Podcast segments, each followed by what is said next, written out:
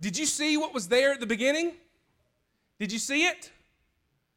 You didn't because there was nothing there. There was nothing there at the beginning of creation except for God. There was a time when our universe did not exist.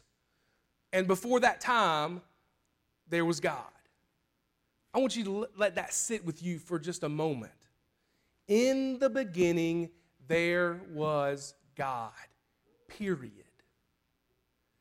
And so uh, I'd like to refer to God as the King of creation. He is Lord over everything. If everything came after God, then there is nothing more powerful, nothing that has more authority, and nothing that has more control than God.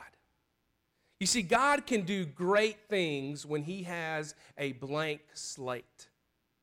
When He has a blank slate, God can do great things. That's what God had in the beginning. God had a blank slate. There was nothing. There was just a void that was waiting to be filled up, and God filled it up. God took nothing and created something. He created light, He created day, night, the oceans, the trees, the animals, the birds, the fish the moon, the sun, the stars, the sky, and God created you and God created me. God can do great things with a blank slate. And God is so powerful that God all God has to do is to speak and it happens. God spoke and it happened. God spoke and creation happened. See, I don't think Genesis chapter 1 is meant to be meant to be a scientific guide on how the world was created. We can, we can argue about uh, whether or not the earth, the whole universe for that matter, was created in six literal days. That's not the point for me of Genesis 1 and 2. The point is to show us who God is and how God works. The point is for us to realize that before there was anything, God was and is and will forever be. The point is to, for us to realize that we are not God. We are a creation of God. The point is for us to see that God is all powerful. See, God's the greatest king to ever be because all God had to do was speak and creation happened. The scripture says, and God said, God said, let there be light, and there was light. Bam. God spoke and it happened. God did that with all of creation. Again, water, land, sun, moon, trees, plants, animals, and with us. Actually, with us, with humanity, we see something a little different. Genesis 2 is, is another version of the creation story, more focused on the creation of humanity. God forms man, Adam, out of the dust of the ground, and then he breathes his very spirit into Adam, and humanity was born. So not only does God have to speak, all he has to do is breathe, and creation is formed. When it comes to the creation of humanity, there's something unique in the creation story. If you were to read Genesis straight through, which I, imagine most of you have, you see that you know God's just humming along. He's speaking and creating. He's speaking and creating. He's speaking and creating. And then it comes to the sixth day, and God pauses. He pauses and he has a conversation with God. God talks with God. Now, you might have thought that you were the only person to talk to yourself, but you got that honest because you inherited that from your creator, God the Father. Genesis 1:26, God pauses and talks to himself. He says, "Let us make mankind in our image in our likeness. I'll be honest with you, this is one of the more confusing passages in all of the scripture. Not only does God stop and talk to God, but God refers to himself in the plural us and our. Now, some say that God is talking to the angels, others say that. Um, particularly Christians say that God's talking to the other persons of the Trinity God the Father, God the Son, God the Holy Spirit. Honestly, I don't know. I don't have that answer. But what I do know is this that we are made in the image of the King. We are made in the image of God. God said, Let us make mankind in our own image, in our likeness. Humanity is totally unique in regards to all of creation. On one hand, we are totally unlike God. We are one of God's creations. But on the other hand, we are made in God's likeness. God specifically and purposely made us to be like Him. He created us and set us in the world to be like Him, for what I believe, to represent Him to the world. Now, people have argued what it means to be made in the image of God. Some say to be made in the image of God refers to our ability to reason, our ability to, to think logically, to, to have thoughts. Others think it's about our ability to make moral decisions, to do the right thing, to make the right choices. Others believe it refers to our personalities or our, um, our capacity for relationships. God made us to be in relationship with Him, and then for us to be in relationship with other, and so maybe that's what the image of God is all about. Others say it has to do with our responsibility to rule over creation. I think it's probably all of those things and one more. I would suggest that being made in the image of God has to do with reflecting God in some way. As I said, Genesis 1 shows us that God is the king of creation. And, and as we read about kings in, in the Bible and, and throughout history, many kings would set up statues that would reflect their image throughout their kingdoms. It was a visual reminder to the people of who was in charge. It reminded the king's own people, and it reminded uh, the surrounding nations that where this statue stood, that this land was under the king's jurisdiction and under the king's authority. So here's what I suggest I suggest that being made in the image of God means that we are to be a reminder to everyone that God is the king of creation, that he is God the Father. We are to reflect His glory and His authority over all of creation. God made us to reflect uh, Him to the world. But here's what's happened. Here's what happened. The image, the image that God created us in, made us in, get, gets distorted by sin. Seemingly overnight in Genesis 3, God's first creations, Adam and Eve, disobey God and our image, the image that God made us, is distorted. It's tainted by sin. It's skewed. It's all gets all messed up. The fact is, if we're left to our own devices, our own strength, and our own power, we are not perfect reflections of God's image and God's glory, but there is one who is. His name is Jesus.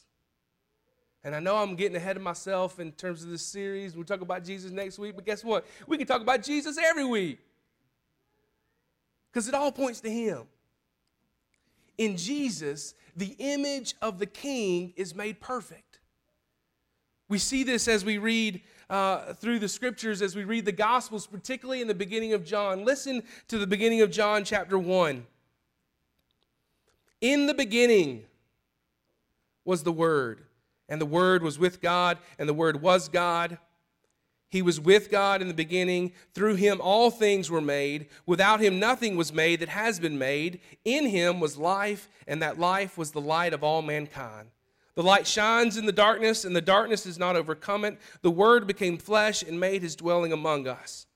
We have seen his glory, the glory of the one and only Son, who came from the Father, full of grace and truth. The Word is Jesus. And just as Genesis began with in the beginning, so does John. John wants us to know that in the beginning, Jesus is the same God who was there when creation began. Before the world was formed, the Word was God, the Word is God. Jesus was with God, Jesus was God, and Jesus is God. And this same God chose to become flesh, become human. Yet this human was a perfect reflection of the King of creation. Jesus was a perfect representation of God the Father. And because Jesus lived this perfect life and, and died and, and resurrected, anyone who chooses to follow him can and is called to live a life that is a perfect reflection of the King. You and I, as Christ followers, are called to live a life that is a reflection of the King of creation. When you read the Gospels, that's what it all boils down to. Boils down to. Shine your light. Don't, don't hide it. Be the salt of the earth. Don't lose your saltiness. Love your neighbor as yourself. Go and make disciple. It's all about reflecting the image of God to this world. So I ask you a simple question Are you living a life that is a reflection of the image of God? Are your actions reflecting the image of God the Father? Are your thoughts reflecting the image of the King of creation? Are your words reflecting the image of God the Father? Are you living a life that is reflecting God to the world around us? If your answer is yes, amen. If you aren't, then you are not doing what God created you to do. And we got to get on it. Something's got to change, something's got to be different. I want to end this morning by going back to the beginning. In the beginning, there was nothing. There was nothing except God the Father. When God created the earth and the universe, there was a blank slate. God can do great things with a blank slate. I believe that God is ready to do an awesome and amazing work in the life of this church and in this community. I feel it in my bones. I feel it in my bones. And as I see it this morning, Metter UMC is a blank slate. We're a blank slate. Sure, this church has an awesome and amazing history, and that is so important. And sure, we, you, we, I'm going to start saying we in a little bit, we have our way of doing things. You, as individuals, we as individuals, we've got our own experiences and our own past and our own history and our own thoughts and ideas of how things should be done. I come here with my experience and my baggage and my past and, and my thoughts and ideas for how things should be done. But here's what I want to invite us to do I invite us to come to the feet of Jesus and say to Him, say to God, I am a blank slate. And I know, God, that you can do great things with a blank slate. I've seen, as I look around this world, what you can do with a, with a blank slate. And I pray, Father, that you would do that in me, that you would do that in us, that you would do that in this church, that you would do that in this community. So, as we close this morning with How Great Thou Art, the altar is open for you to come and, and come to the feet of Jesus and offer you, yourself as a blank slate. Here's the thing about the altar I like to tell people nothing's got to be wrong for you to come to the altar. A lot of times we think if you're at the altar, something's wrong. Maybe you just want to come talk with Jesus. That's okay. Maybe you want to ask Him, Father, make me a blank slate so that you can do an awesome and great work in me and in us. I'd love to see you down here. Love to pray with you. Love to, the doors of this church are open. Love to have you a part of, of, of Metter UMC. Heck, my first Sunday, let's make it memorable. Come on down. and of course, I invite you all, any to a personal relationship with Jesus Christ. He loves you. He loves you deeply and invites you into a relationship with Him. If you don't already know that, I would love to pray with you and to talk with you as we close this service. I'll invite Miriam. Let's stand. Let's go to the Lord in prayer. Heavenly Father, gracious Father, we thank